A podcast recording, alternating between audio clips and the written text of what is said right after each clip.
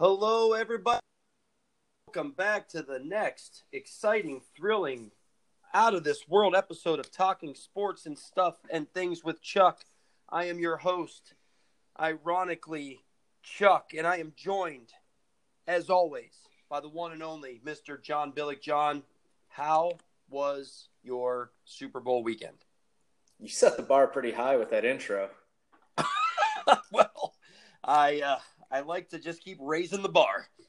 That's good. It's good. It keeps me motivated. Uh, it was a, it was a good Super Bowl weekend. Uh, nothing nothing really to uh, to report back on. Just you know, classic football watching. How about you?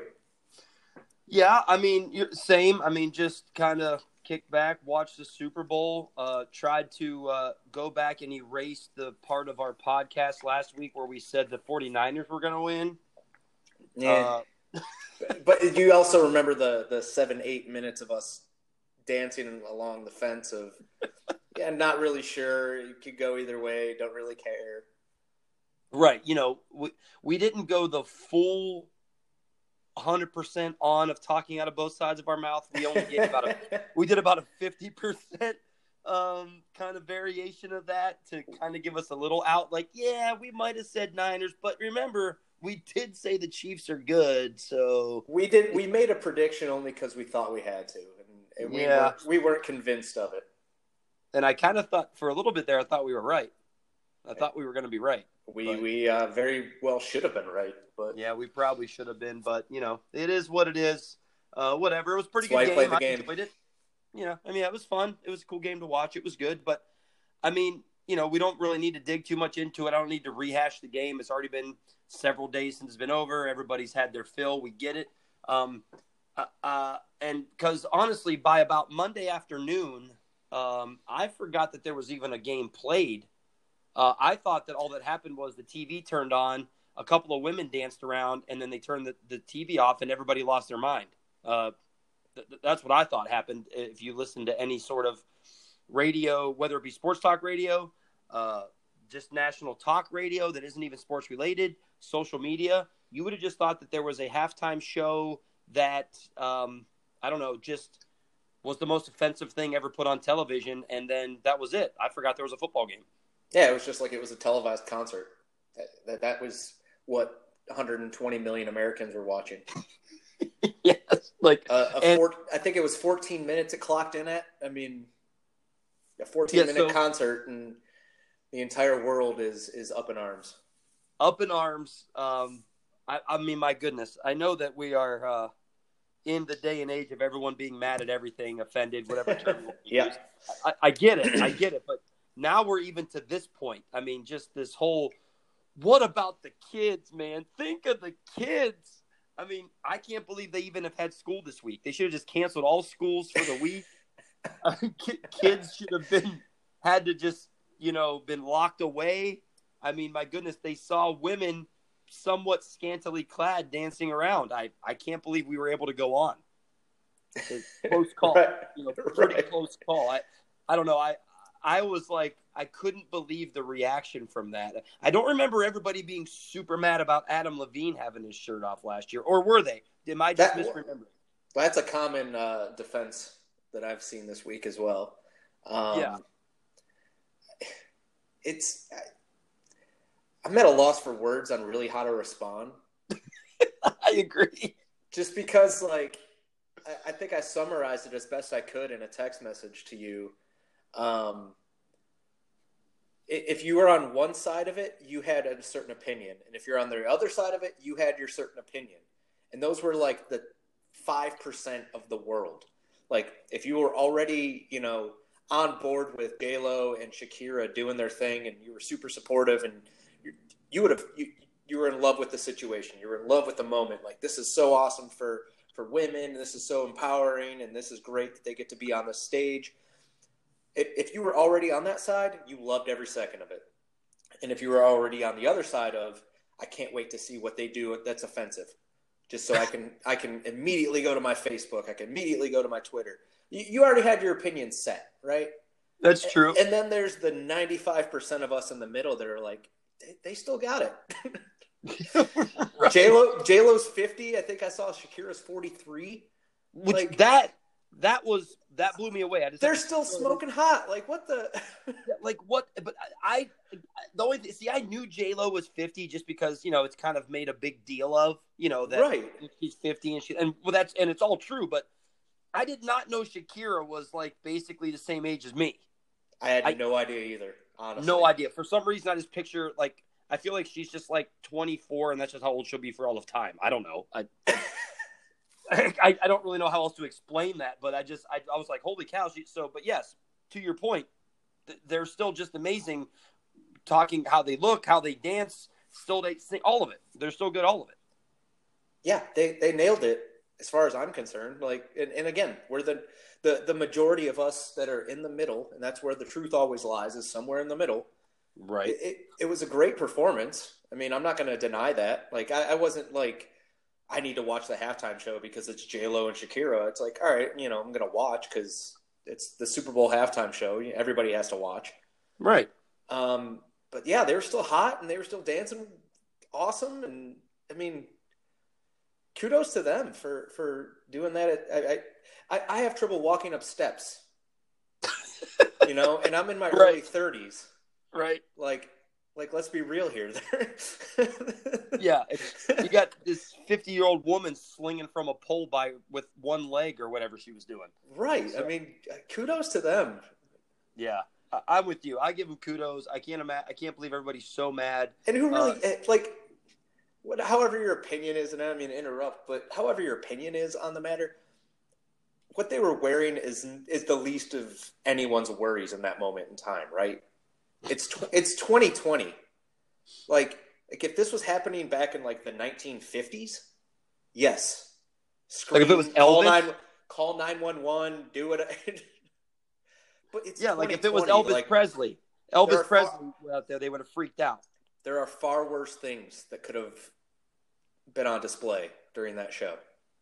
You ain't kidding, and especially for the fact that I just find it funny. Like so if you're talking about really young kids, I, I mean, who you know, look, they're really. If you're talking like three, four years old, like whatever. If you're talking much older than that, almost any kid. I love the fact that I feel, and I don't know this. I don't have kids, but I feel like half of these people that are mad because it seems like all they're going. There's two cards they go to, right? The kids or uh, you know the the woman thing, right? Like it's yeah, it's bad for which I, I, I think it's funny they leave out the part that the people dancing were two women who decided to do that. Like it, be mad at them. Don't be mad at me because a woman was dancing, I guess sexually. But anyway, uh, any kid who has a cell phone, which is all kids, if you don't think they a see worse than that on any day that they have their phone between social media, YouTube, whatever, like you're crazy. I mean, have you ever seen a music video lately? Like, my goodness, just because Shakira was in the, the show, there lots of her videos were streaming on different social media sites. I mean, every one of her music videos is her wearing less than that, dancing just like that. I mean, it wasn't like this was the first time we've ever seen this in our lives. I don't know. I, like you said, I'm at a loss for words. I don't even know what else to say about it. To be honest with you. Yeah, one of the, one of the best arguments I saw was uh, parents crying out, saying that their kids were watching, and, and you know they're they're so upset that it was so offensive, and and the the argument against that is, you are the parent in this situation. you are the one that is supposed to teach your children what is and is not offensive. And if that's the stuff you're you're crying out for and saying that this was offensive and this is how my child saw this or my children saw this and they de- de- they thought this was offensive. It's like, all right, well then they're going to have a really difficult upbringing. it's it's up if to you. This is their low point. Yeah, as your as your parent, like as a parent, it's probably up to you to say, all right, well, they're dancing. This is a, and a lot of it from what I read, and I, am not going to claim to know anything about this because I'm not that well versed on it, but a lot of it was based on cultural dancing, a cultural music, um, because they were in South Florida, you know, a big, a strong Latina Latino community. Right. Like a lot of it was based around that, from what I understand. So if if your immediate thought is this is offensive and this is disrespectful and blah blah blah. You're you're essentially if if that's the case, if it really truly is based on the the local cultural influence, you're basically just denouncing that entire like that that part like it's it's do a little research. Don't yeah. automatically if, if if you see someone dancing like that, then like, all right, what's the context here? Is this truly offensive? Is this truly, you know, something that my children shouldn't be watching? Kind of use use the, the read the room and make like and make you know it, when and, in Rome, right? But it's the popular thing to do is is to say you know this is uh, a, a scantily clad woman dancing on stage and using a pole as a prop, and and you know, eight, uh, two plus two automatically equals four. She's a stripper, and this is a this is supposed to be a family show, and this and all right, chill out. Let let's let's be intelligent, human adults at this moment in time, and really take the moment for what it is. But well, and, and if your kid and if your kid knows what a stripper is, then you've already failed anyway. So. I don't, I don't know. Touche. So, well played. Yeah. So anyway, enough of it. It was ridiculous. I had to bring it up though because I was just blown away. It was a fun um, show. It, it, it, was. Yeah. It, it was. I thought it was the least thing I. You know, if that's the worst thing that happens that offends anyone this year, then man, 2020 is going to kick so much butt. Yeah, See, the I texted you and Jen during that, and, and I thought that this was going to be like the worst thing that could have ever happened out of that halftime show. Is I said Shakira is better than uh, Lady Gaga. Yes, I remember. Yes, you did say that. I said that, and I thought that would have just that I my life would have ended. I thought I would have I would have you know done enough wrong to to get the world against me. oh but, my gosh! Whatever. Yeah, whatever. Either glad way, we survived. We we survived. We did. We made, luckily, just by the skin of my teeth, I made it out of that. So good. Anyway, football season is over. We wrap up another one. Guess what that means? Officially Monday morning, the Browns have a chance to make the playoffs again. So here we go. I'm ready. I'm excited. Uh, I actually just got my, I literally got my season ticket renewal email today. Got it hmm. today, and I haven't pushed the button yet because man, it's a lot of money to get those tickets, man. Yeah. So, but uh, nonetheless, I mean, speaking of uh, the Browns, of course, with the season being over and a new season coming up, we have to at least touch on just a couple things uh, since last we spoke of the Browns. One being um, we finally got a uh, a GM. We finally got a GM. Uh, Andrew Berry officially named the uh, GM for the Cleveland Browns, coming back after his stint here with uh, as we all know, we were one and thirty-one while he was here, so that just means we're just going to go one and thirty-one again because that's all that can possibly happen according to everyone. Um, it, nobody cares the fact that he was with the Eagles and, and they were winning, and the the Panthers were trying to pry him away from the Eagles. Yet he chose us, but nobody cares about that. We're just going to stink because, well, I don't even know why because, but I personally am fine with it. Uh, this is the first time the Cleveland Browns are going to be totally aligned from top to bottom. Uh, nobody from an old regime to try to push the old way, no one from the new, new regime butting heads with them, uh, no GM and coach uh, have to go through one season of fighting so then we can fire one or the other to then him hire one and then we fire one or the other the next. This is the first time we're ever bringing in a clean state slate, top to bottom. Everybody is on the exact same page. Now, if you want to disagree with that page because you say it's the analytic page, like we've already talked about, that's fine. That's your right. The Browns have stunk. Everything Jimmy Haslam has done has not been good. Fine. I, I let you question his methods. But I know we talked about not being excited, being not being sad, taking it for what it is. I'm excited. That's all I can say. I'm excited and I'm, I'm back on board and I'm already feeling myself getting excited for next football season. Where do you stand well, on that? Didn't take long. No, it doesn't um, take me. I'm the biggest. No, it, it, it, doesn't for us. We're we're we're uh, yeah, we're victims of, of it every year. And victims a good I, word. I was trying to find the right word in that moment, but that's I pretty guess, good. um, no, I mean, I'm okay with the uh, the Andrew Berry hire. I'm a little bit more reserved than you are, but that's not saying I'm not excited. Um, I'm just again on the like I said with Kevin Stefanski. I'm on the wait and see approach. Mm-hmm. Um, I also think that his experiences from the one and thirty one era will it, will get him to make decisions a different way now that he's the not only the the guy in charge in that role, but you know it, people tend to focus on the one and thirty one and say, well, this is how he did things before, so this is how he's automatically going to do things.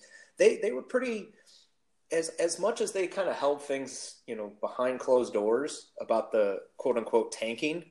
Like they won't ever say they tanked, but of course we know for a fact they did because not only the record, but the way that they put players on the field and the way that they tried to accumulate assets. And so everyone automatically assumes that's the case again because Andrew Berry's in charge and because Paul D. DePodesta's got, you know, the, the voice or the ear of, of Jimmy Haslam and, and this is how they're going to handle things because they're all in charge. This is completely different than 2015, 2016 in that era, era, era because the, there was no talent on the team back then. There's talent None. now. So the the problem with the team back then was there was no talent, and they were trying to accumulate the assets in order to acquire talent, which is something that they put they tasked John Dorsey to do, and and some other uh, executives between then and now. Uh, they tasked them to accumulate the talent with those assets, which they did very well. Now, again, we, we're both John Dorsey guys, so it's it's a little weird to to look at it that way. But I think Andrew Berry is going to take the role of asset accumulation in the past, and he's going to turn that into talent acquisition now. And I think he's going to take that very, very seriously. So, like, I have all the, the reason in the world to believe he's going to do the right thing. Like, I don't think he's going to trade back a million times in order to get first round picks, first round picks, first round picks because the way the roster is built now, they're prepared to win. Correct. So, like in the past, they were not prepared to win. They had they had missed on so many picks, they had missed on so many trades or so many free agent signings that it was like you got to tear it down to the studs. The way Sashi Brown said it was, it had to go. And that's exactly what they did. But then they've built with Myles Garrett, Baker Mayfield, Jarvis Landry, Odell Beckham Jr., Nick Chubb, David Njoku. I mean, they've they've put pieces in there.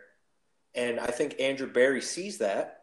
And I think he sees that the the long game, so to speak, that they started back in 2016, 2015, whenever that era really started, it's really coming to fruition. And this is the kind of this is the time to harvest, really. And it's it's comforting to know that he can possibly see it through, right? Like, yeah, absolutely. He he's the one who who was, I mean, I, he's not the one. I mean, we know Sashi, we know Paul DePodesta. They were the ones that were essentially calling the shots. But Andrew Berry was in. He was in the mix the whole time. He knew exactly what the plan was, and yeah, he had to. He, he left for a year, and but he acquired a lot of talent or a, a lot of knowledge in that year away with Philly. I, I have I have a lot of faith in him. I'm just also in a tempered expectations like all right let's wait and see. Let's let's see if they can piece it all together the right way and and hopefully uh, see it through like i said. Yeah uh, i'm with you. I mean it's definitely a wait and see but i feel like all of a sudden it's this is the weirdest browns off season ever when it comes to that approach. And again it's early. The off season's five minutes old. So you know, let, let's give it till you know let's wait till we get to the draft or just after the draft, and we'll kind of see how everybody feels then. But this is one of the off, worst that I can remember in the offseason where every fan is kind of has that approach. They're all just either saying, "Yeah, whatever, don't care, uh, we'll wait and see," or they're just spitting the. I mean, there's always the negativity. We know that, but it seems really bad right now. And I guess, I guess maybe I'm again, I'm jumping the gun, which isn't out of the ordinary. Well, so, no, it's it's it's cool to see like that you're. I mean, this is how we always seem to be, right? At this point, we get these new people that come in. We get so excited about their resumes that it's like this. It's going to be different this time. It's going to be different this time. And that's how. And, and if you still feel that way, that's awesome. Like it's it's great to have that kind of optimism. And of course, I'm optimistic. Like I'm I'm definitely hopeful. You know, I'm I'm not far behind you. I just it, it may be the fact that like it, it, didn't i don't want to go off topic just yet but like looking at the Cavs situation looking at what the browns just did last year Like we we hired these new people to run these programs, run these teams based on their resumes, and we were so excited that they were gonna because of their resumes, because of what they had done, because of how they did things. We were like, yeah, this is gonna work perfectly. Just plug this type of person in here.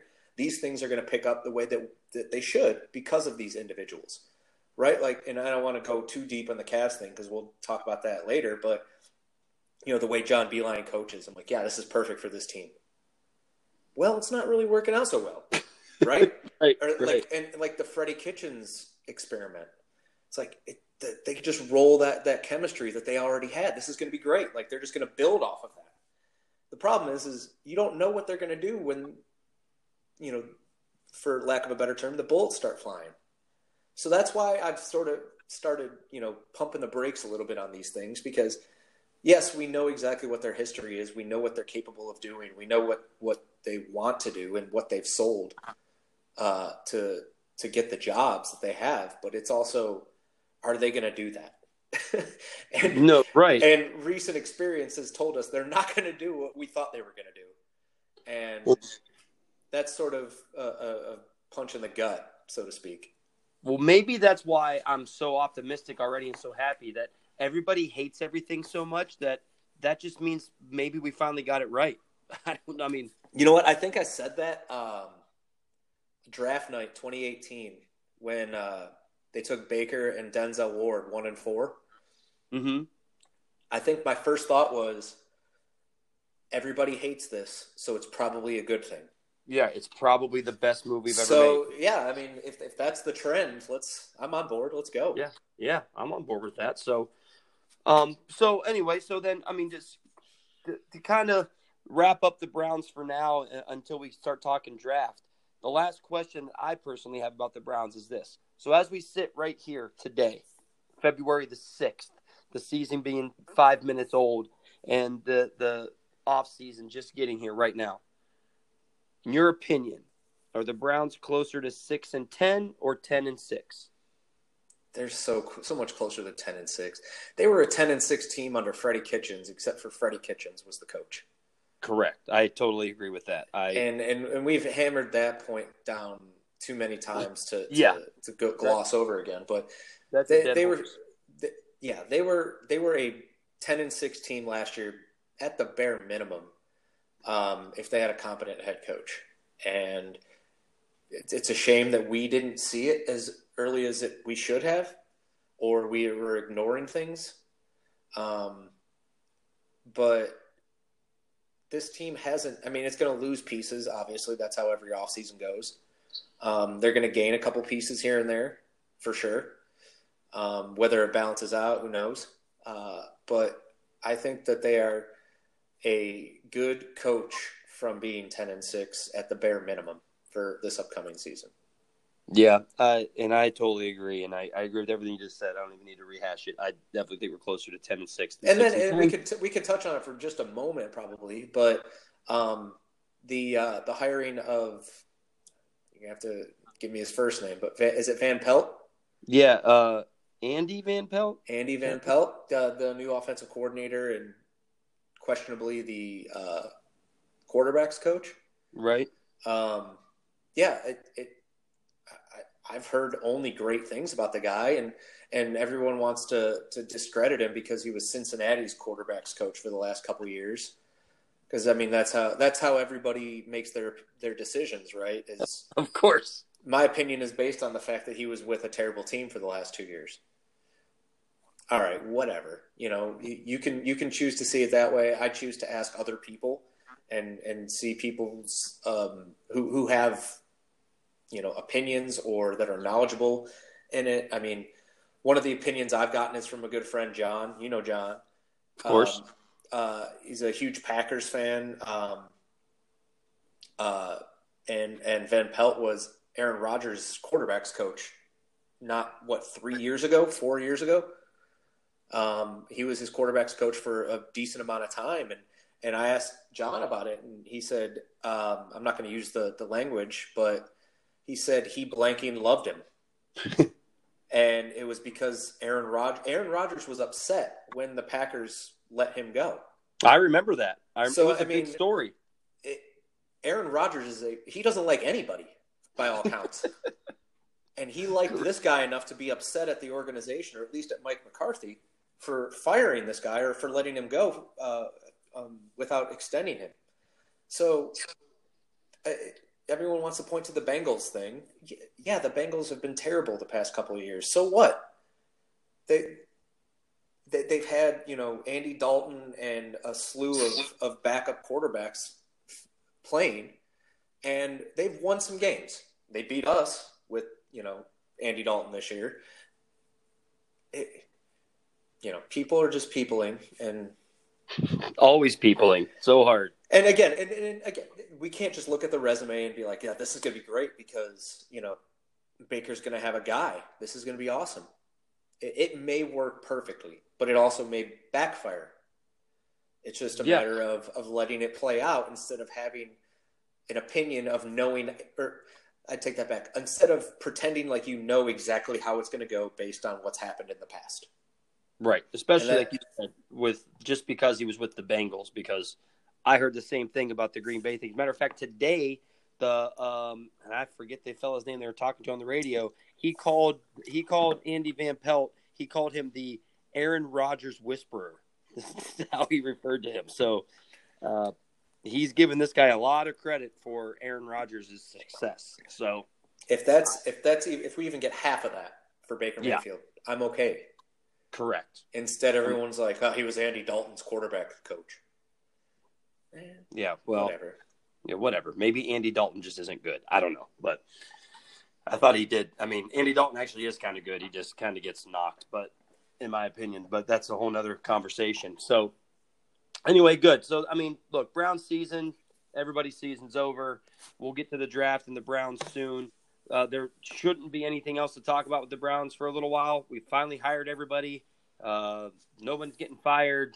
We should be okay for a little bit. So, um, as you had already alluded to, we'll move on to a, a season that's actually taking place right now, which is the basketball season, the NBA basketball season. And Cavaliers uh, do pull off a trade today at the trade deadline after it kind of looked like they weren't going to do anything. I kind of thought nothing was going to happen. Uh, and then I started getting the news just as you had texted me. I, I started seeing it about uh, the Andre Drummond trade trade happening. Where, yeah, I mean, obviously that's a salary dump by the Pistons. I suppose. I mean, we give up Brandon Knight, uh, John, John Henson, Henson, and a and a second 20, round pick, a second round pick in twenty twenty three. Yeah, so they basically just traded me and like this half a bottle of water I got left, and we got a really good basketball player.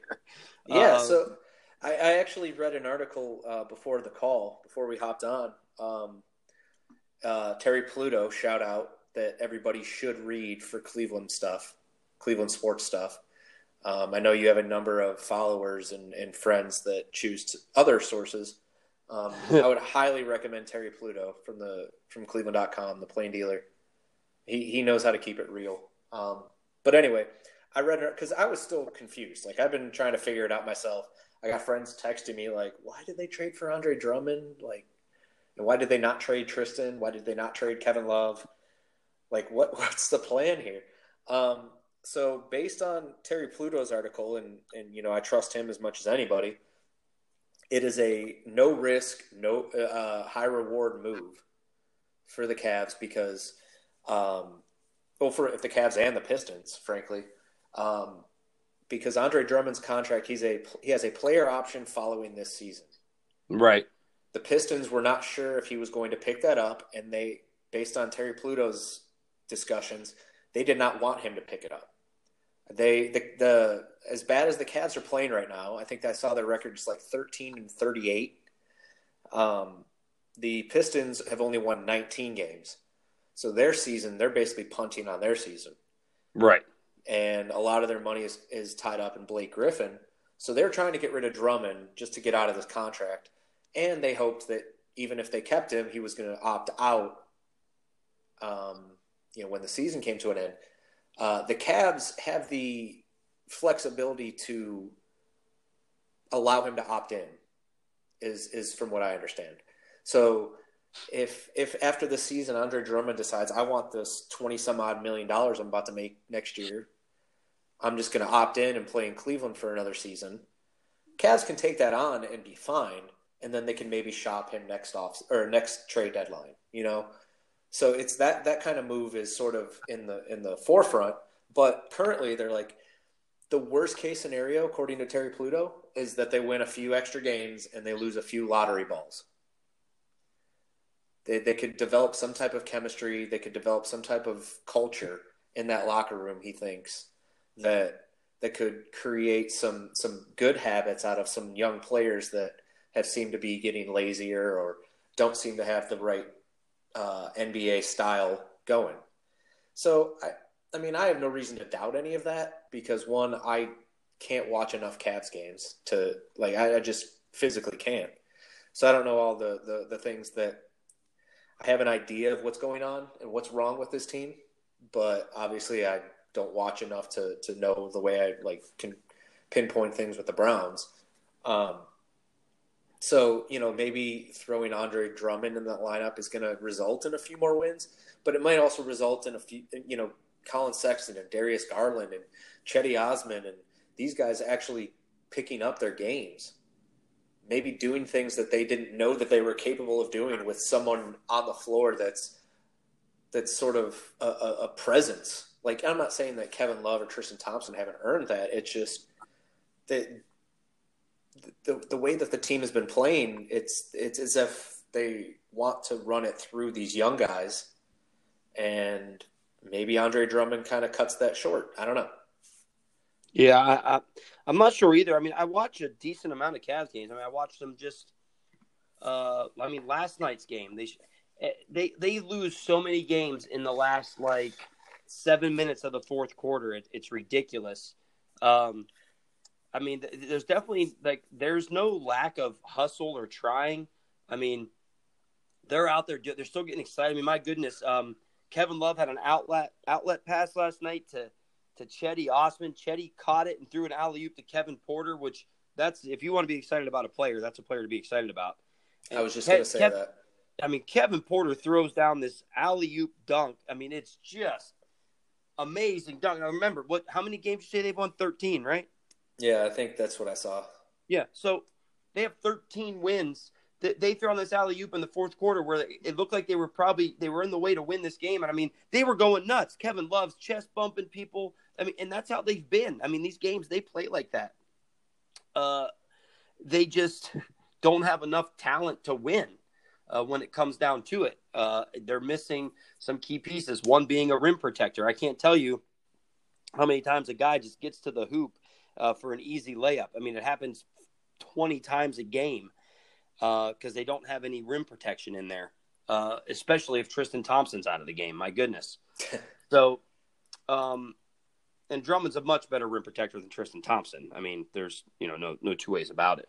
Yeah, we so, can talk about that now. That that you know the past how long's it been 10 12 years of, of nba basketball has been about spreading the floor and, and just the small ball lineups right right your tallest guy on the floor is a six six power forward hybrid you know he's a guy who can shoot threes and maybe the Cavs are trying to to bring back the old days, like in the '80s and '90s, like that we grew up watching, that we love to see.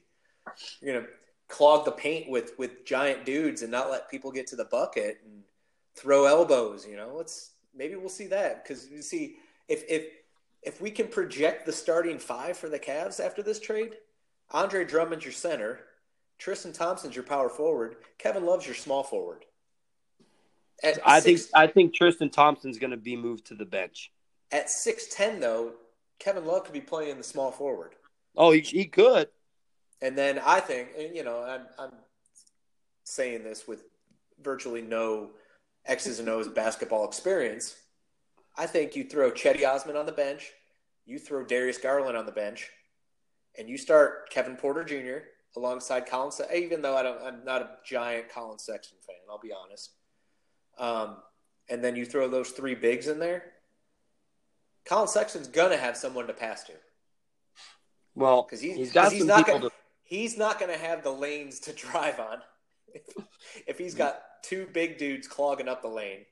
That's how we'll force him to get assists. Exactly. We're just going to put people on our own team in his See, way. Maybe maybe this was Koby Altman's plan all along. His plan all along. I got to teach Collin Sexton how to not drive every time he has the ball and start passing it to his, his teammates. Well, yeah, uh, an interesting stat that I heard today. Uh, Andre Drummond averages more assists per game than Collin Sexton. So I was having this conversation last night with uh, with my cousin. Um, oh man, uh, Collin Sexton did surpass Tristan Thompson in average assists per game. That's so, insane. But here's here's the shocker. Collin Sexton, as of yesterday, I don't know what he did last night in terms of. Yeah. I, I think he only had three assists last night. If I be if I remember reading this, sounds about right. Um, uh, as of yesterday, he had 2.6 assists per game for the season, and he was playing roughly 33 minutes a game. I think is what I saw. Mm-hmm. Um, Matthew Dellavedova is also averaging 2.6 assists per game, but he's only playing 12 minutes a game. so in roughly 20 more minutes on the floor per game, he averages the same amount of assists as his backup. It's just so, incredible that that's a that's a concern. And and if I'm being honest, like I, I don't like follow just following the stats, you know that. But Collin Sexton's averaging 19, 20 points a game, I think, somewhere around there. Yeah, I, I, he might be over that. I think he might be 22, 22 yeah, maybe. But he's also like he's also averaging like 20 shots a game. Oh yeah, I mean he's so he's 10 of 20 at best every game. I mean, I remember brag. I remember all the days. We, and I know LeBron's a unicorn, but like we'd brag about LeBron being like, "Dude scored 38 points and he took 12 shots." right. Like how that was was that? always the discussion. So, you know, maybe we were spoiled for a long. We were spoiled for a long time for a lot of reasons with LeBron, but no doubt. Yeah. So I don't know. We'll see how it goes. It, as I'm following Terry's guidance on this one, and he said it's it's it's a low risk, high reward type situation. You know, the worst yeah, case scenario, worst case scenario, we get uh, Andre Drummond for 35 games, doesn't work out, and he opts out in the off season. Oh well. Yeah. We oh, well. wanted we wanted to get rid of guys like Brendan or Brandon Knight and, and John Henson anyway. Um, they were just taking up salary cap space on the roster anyway. It's not like we're, you know, going to be hurting. They weren't playing much, so. Yeah, I agree. It's, it's I don't see the the downfall in it. So I look forward to the first game to see what it's like. Just let's just start four centers. The hell with it. I don't care. yeah, you got Dog coming off the bench too that we don't yeah. even talk about, and Auntie. So, yeah, I mean, you know, we're, we're still going to stink, but let's see what happens. I'm excited to watch it. I'm still going to watch. I'm still going to watch because that's what I do. Um, there you go. But but speaking of trades, so even though the Indians didn't make one, uh, when I read that the Dodgers had traded for Mookie Betts, uh, that just intrigued me, you know, based on the uh, Francisco Lindor rumors, uh, because of course the Dodgers were the team everybody had him going to. Mm-hmm. Uh, you know, and I just, you know, I was just went to Tribe Fest, you know. Um, yeah, talk about that real quick. What's that? Talk about that real quick. Yeah, Tribe Fest, uh, I thought was super cool. I mean, uh, I wasn't expecting the fact that I was going to have to stand outside in line for almost an hour to get in, so I definitely wasn't dressed for that scenario. So it was pretty cold. But that aside, uh, going inside, super cool. I will say, if if you have uh, young kids, whether it be your kids, nieces, nephews, whatever it is, if you want to take a kid to something that if they like sports at all, I know if, if I went into that place and I was eight years old, my head would literally explode. I mean, I'm 42 and it almost exploded. So it was uh, really super cool. So many cool activities. Indians players kind of just walking around everywhere, doing interviews here and there, stopping, signing autographs. Um, I mean, just inside this place, just you know, batting cages, pitching cages. You get, I mean, we got our picture taken uh, with Greg Allen, which I thought was pretty cool. Like, you just walk up, get your picture taken. Hey, what's up, Greg? He's like, hey, how's it going? You know, like these guys are just kind of hanging out and uh, just super awesome, man. I totally enjoyed it. Uh, the gem of the whole thing was I did get, I got to hand a baseball bat to Jose Ramirez and he signed it for me and gave it back. I mean, I know, like I just said, I might be 42. I don't care. I love Cleveland athletes and I love autographs. So, boom, that was another good one to add to my collection. Uh, along with, I got Brad Hand, signed a baseball, and met several other players, DeShields, uh, and so on. Uh, all kinds of autographs on baseball. It's got the bat, like I mentioned. Uh, Tribe Fest, super cool. I, uh, let's just say that this was my first time going. I now know what to expect. I'll be better prepared. So going into next year, uh, we'll know exactly what to do. We'll have a way better game plan, and I expect to dominate Tribe Fest like no one ever has before. It's a sport uh, now, huh? It's gonna be. It's gonna be sport, and I'm gonna dominate it next year. It's gonna be great. But yes, I recommend Tribe Fest to anyone. I thought it was a great, great time, and uh, shout out to everybody who wanted to just, you know, as soon as I said I was going, you know, like I mentioned to you uh, on Twitter, I tweeted out my picture. It happened to get retweeted uh, a bunch of times, and comments were just all of a sudden flying off the roof, and 98% of those comments were people talking smack about the Dolans and about the Indians, which of course I still can't get my head around because the Cleveland Indians are the most successful Cleveland franchise by a million miles. Uh, the Browns have been bad forever. We already know that. Uh, the Cavs have only been good um, in the last 20 years when LeBron's here, and that's it. So, you know, the Indians have basically kind of been good since the 90s, except for just a couple snippets. I mean, the Indians are always good, yet everybody hates on them the most. I know we talked about that, and it's annoying, but there's nothing we can do about it. But uh, I recommend you come to Tribe Fest with us next year for sure. Noted. I'll keep that in mind for sure. Yeah, we'll definitely have to check it out. But um, yeah, so I just want to touch on that. I just thought, uh, as far as the the Lindor thing, I thought it was interesting because you know, that's all the talk. You know, Lindor made his comments at Tribe Fest when he was interviewed that he says, Hey, I want to stay in Cleveland. They just haven't made me the right offer yet. And some people got mad about that, of course, when it's just that's just the fact. I mean, that's the fact. So, um, as you and I were speaking kind of, you know, throughout the week about it, I mean, it's going to be hard for Francisco Lindor not to just have to take the highest offer he can get because of the players union and how they like to set that bar. I just kind of hope that maybe if you know the Indians can at least be competitive, that you know we're in a situation now where so many players are making so much money that if he doesn't you know if the biggest contract is 400 million and the indians can pay him 300 million and for some way rhyme or reason he's willing to stay in cleveland for that that that would be okay. But i just don't know if it is. Yeah so uh, a couple things i want to bring up on that. One is um, i think in in a roundabout way, this Mookie Betts trade to the Dodgers is going to help the Frankie situation with Cleveland because a team like the Red Sox traditionally does not run away from this type of uh, signing. Like they they were button heads with Mookie Betts on a contract extension. That's kind of what drove this trade. Right. Um, they had made him offers of, I believe, around in the neighborhood of 200 to 250 million. He wanted they may they may have offered him like 200 million if I remember hearing this right. And this is all just I don't dig in enough to Mookie Betts rumors. I'll be honest. Um, from what I understand, it's, it's, the Red Sox offered him like a two hundred million dollar contract. I don't know how many years that would have covered. Um, he came back with like he wanted three hundred million. Then the Red Sox came back and offered him like two hundred and fifty million, and then he came back and said, "I want four hundred million. Don't. it's like, wait a second. So, so I think that that's when that stuff started coming out is when the the Red Sox were essentially like, this isn't worth it. Um, and maybe the whole cheating thing kind of fell into this mix. Like, look, we, we might need to clean house because we just had to fire our manager, um, our star player. We can't. We don't want to give him the money he wants maybe this is time to kind of like clean it up a little bit. You know, the the, the Yankees were dominant last year. I, I, don't know. I'm just I'm speculating from a from an Indians fan perspective. Sure, um, sure. For what the Red Sox are dealing with, but I think it kind of helps the Indians because if a guy like Mookie Betts is like he's an MVP, right? And he's he won the AL MVP in 2018. They won the World Series that year.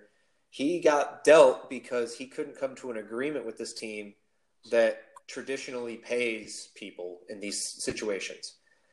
Um, that might be a sign of things to come in the league. I don't know if it's necessarily a good thing um, because maybe the Players Association might have something to say about it.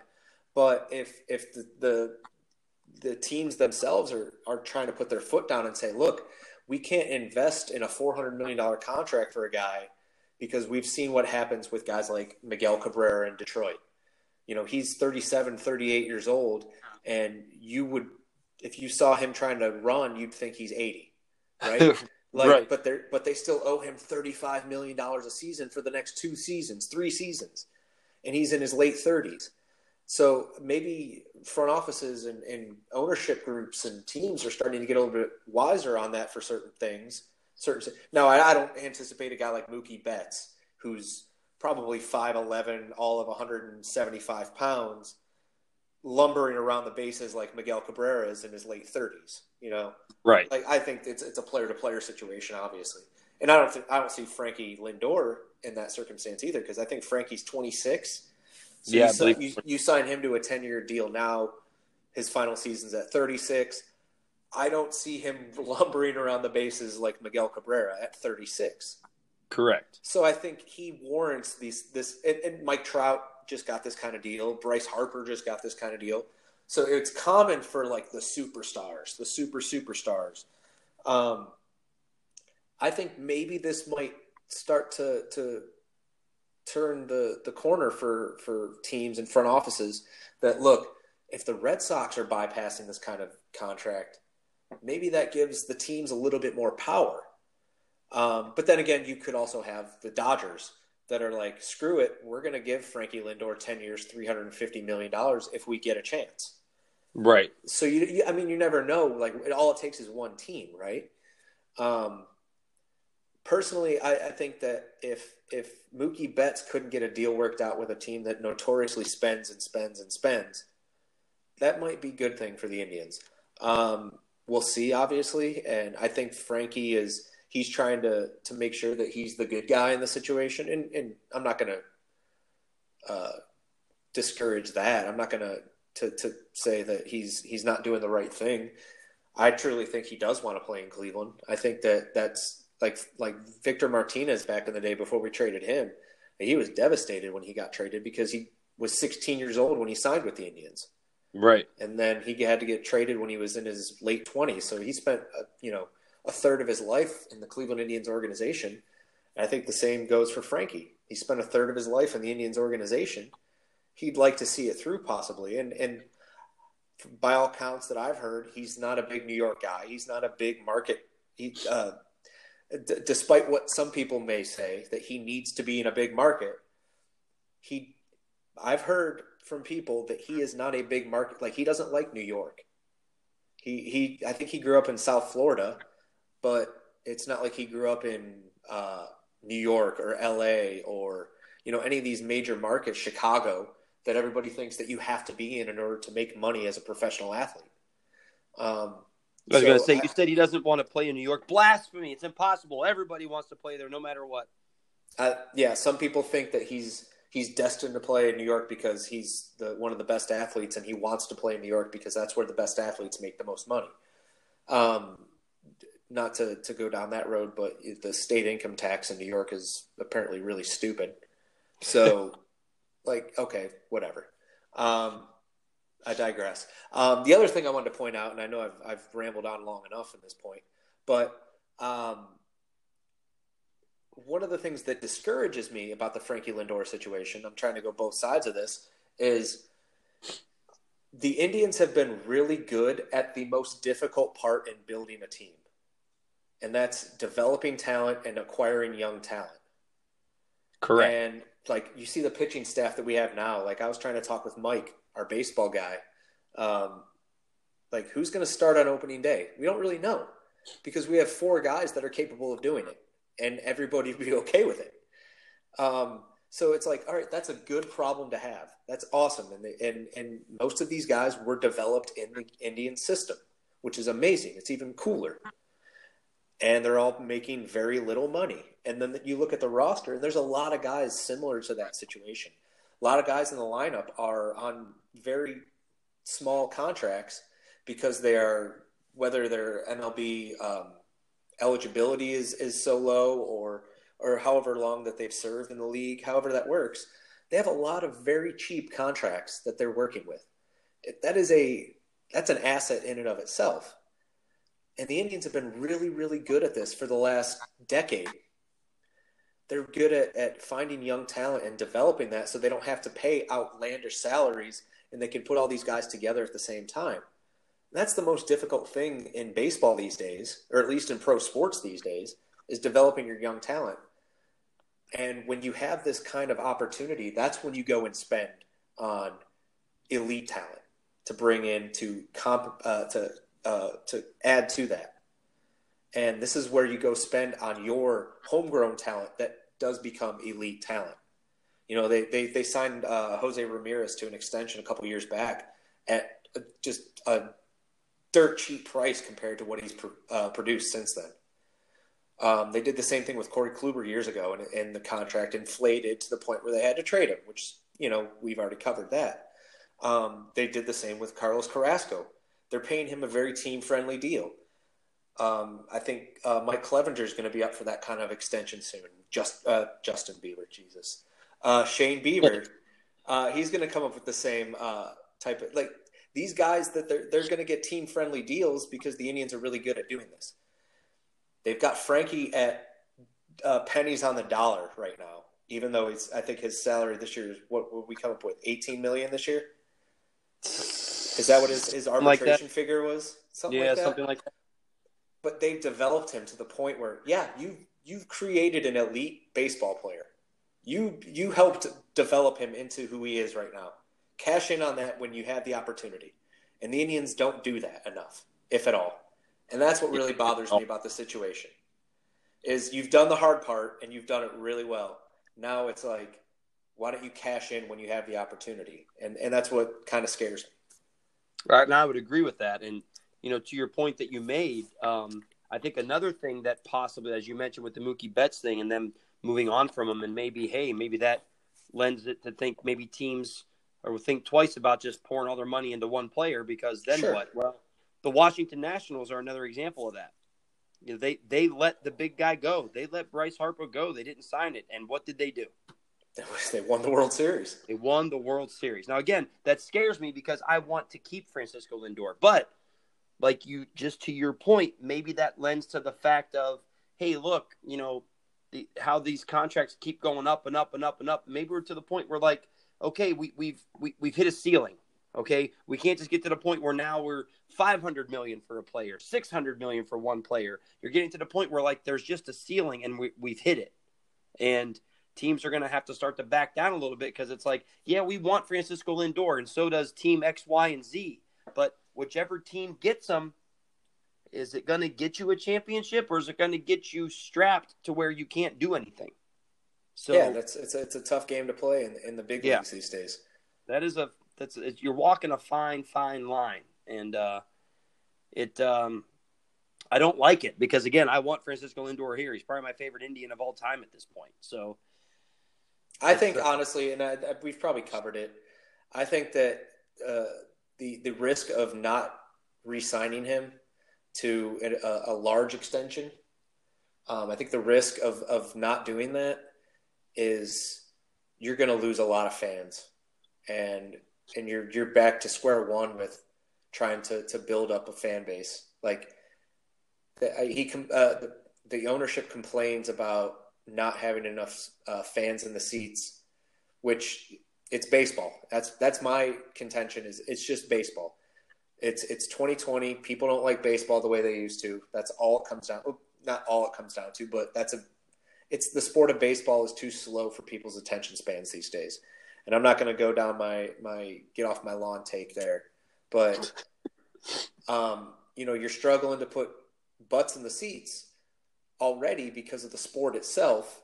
And if you end up letting a guy go because you just don't want to pay him what he's worth, like you're going to lose more fans because the city of Cleveland loves that dude, and he's he's bringing like those people that do come and and go to those games and buy those jerseys, and you're going to lose a lot of those people because they're like, we don't have Frankie Lindor anymore. Okay, I don't need to go to these games. I have yep. nothing. I have nothing to watch anymore. And they're already looking for a reason to be mad at the Indians because people are always looking. So they're looking think, for a reason to be mad at the Indians most of the time. I think that the fact is you have a, a championship caliber team with him right now, and it's your job to do everything in your power to make sure that that window stays open as long as you can. But it's not my money, so I, I don't even know. You know, it's easy for me to say. it sure is. Well, if, if they want to let me have their money to make those hard decisions, I'd be happy to jump on board. Uh, yep. for, for that as well, but I trust um, Antonetti and, and Chernoff as, as much as anybody to make the right decisions. I just I, I don't know if they're being empowered to do everything that they need to. Correct. Correct. Well, let's hope that they can, and let's hope that uh, Frankie is there for a long, long time. Uh, I'm hoping to be there for opening day, so you know. Yeah, well, we'll be there for opening day regardless. We already know that that'll be the case, as we we don't miss opening day, so we know he'll be there at least for that. So we have that to look forward to. Um, but something that you had brought up. So before we get out of here, I, I had to I had to jump on this because you, you you texted it to me like a week ago, and so I jotted it down real quick in my notes, and so I have it here. So I didn't want to move on because you didn't even you gave me no details. So I've been actually thinking about this ever since you sent it to me, and all my note says is self checkout etiquette. Now I, I am I'm, I'm assuming you're talking about self self checkout at like a grocery store, right? Yes, or at a a, no, a no name discount shopping outlet. Sure. Okay. Fine. Self. So my mind immediately starts running rampant because you know, especially because I've already told like so many stories on this podcast about grocery store uh, situations that I've been in. So that was the first thing that I went to, and I immediately started thinking of all these funny things that I've witnessed, or you know, or maybe that I'm doing wrong. So I, I just needed to hear your story. So I, I didn't want to end this episode without getting into whatever this topic was about. All right. So, so I, I will say it because it, it, doesn't really matter at this point. We're not that far along. Um, I went to Walmart uh, last week, and it was it, it Walmart in a, in, near a big city is Walmart's a disaster regardless of where you are, right? Sure. Mm-hmm. But if you if you're near a near a big city, it's it's even more insane. So um, I was at the Wal- at Walmart and I just had to get a handful of things, right?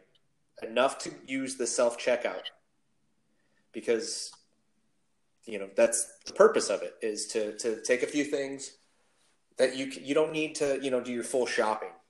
Um, in order to use self checkout, and, and usually speeds things up. You don't have to wait in the long line. Everybody knows what the purpose is, right? Sure, I I love self checkout. Use it all the time. There is there was when I hopped in line, there were a good seven or eight people in front of me, and all the self checkout things were in use. And there's eight of them, eight to ten of them. Okay. So time, you know, added up, and there's like twenty people that are still in front of me finishing. And I'm like, all right, what you know, it's a busy day. This will this will go quickly, and it just it just dragged. And I'm like, what the hell is going on? I look, there is a, and now this is another thing I'll touch on in a second, but there is a uh, uh, a family that is at the self checkout, the first one on the inside, like right there for everybody to see. Um, they have an entirely full cart of groceries and things that they needed a, a cart full to the brim, like overflowing. yes. They're doing the self checkout with this. Okay. And and my first question was, why? um, like that just that that's all that's all work you have to do, right? Right. Now I, I have I have theories of why that some people do that, choose to do that. They can sneak things in that you know just people being bad people. I can see that. But right. they seem to be scanning every single item, bagging it, and then putting it back in the cart, and then scanning the next item, bagging it. Like it just went on for it seemed like days. These people that they they filled up they did their entire month's worth of shopping and then took it to the self checkout. So I'm like, you know, there are signs that say, you know, this is regular checkout or this is express checkout, 20 items or less. Right. Should right, there be a, an item or less situation with the self checkout? Just one item or less? No, just like a, a specific number of items. Like if you have to use a cart, this isn't your aisle type situation. I thought that self checkout automatically was like 15 items or less or something. Am I completely wrong on that? I I don't know anymore. Like this this threw me off. but and, and and to top that there was four people that it was a family of four that was doing this.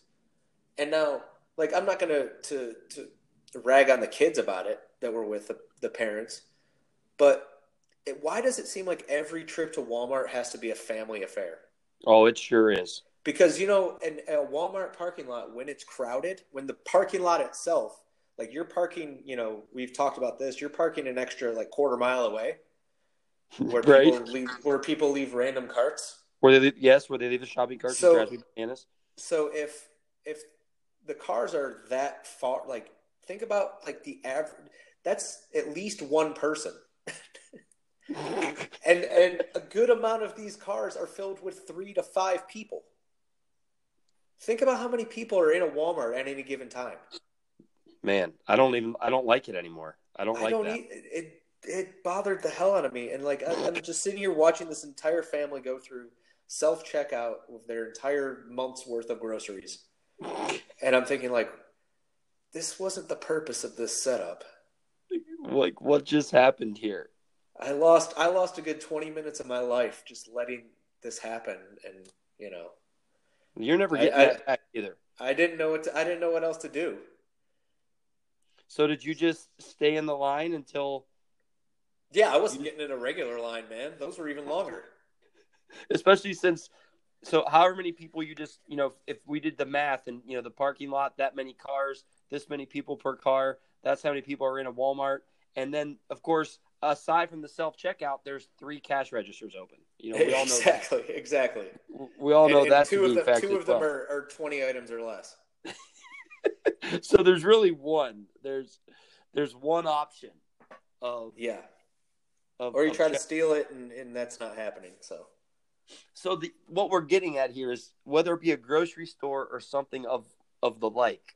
Um, there's obviously a lot of questionable things happening from the bagging situations, which I've covered, the grocery cart situations that we've covered, and now the self checkout things that we've covered. Like, like uh, these things were these things were established for simplicity. They were established to help everyone's experience. And, and we're going backwards. We're going way backward. So maybe what we need to make a movement to is I, am sure you've seen this going around over the past probably couple months. Uh, like for example somebody wearing a t-shirt that says stop standing up on the plane yeah right you know what i'm talking about like these examples like stop standing up on the plane which and everyone still does it even though everyone it's one of those things that interests me about like just i don't know humans everybody seems to talk about the same thing but that everybody still does it so i'm confused yep. like everybody says that the people that stand up on an airplane when it lands annoys them. I've never heard anybody give me anything to the contrary. Like no one's ever like defended that. Like ever. I've, this has been brought up for since airplanes have been around probably. I mean, how many times you've been sitting around where you're at a bar, you're hanging out with people, when this conversation comes up, 100% of the people involved say, "Yes, I hate that." But then how how can it still happen then? I We're, just don't understand. We don't we don't hang around with the, the those types of people. Maybe that's it. Like that's the thing. If you stand up on an airplane, I guess we probably wouldn't be friends. Our our squad our squad is is uh, is pretty simple. Yeah, we really are. We we enjoy the the simple things and we're, we're tight knit. We, we, we, stay close. And...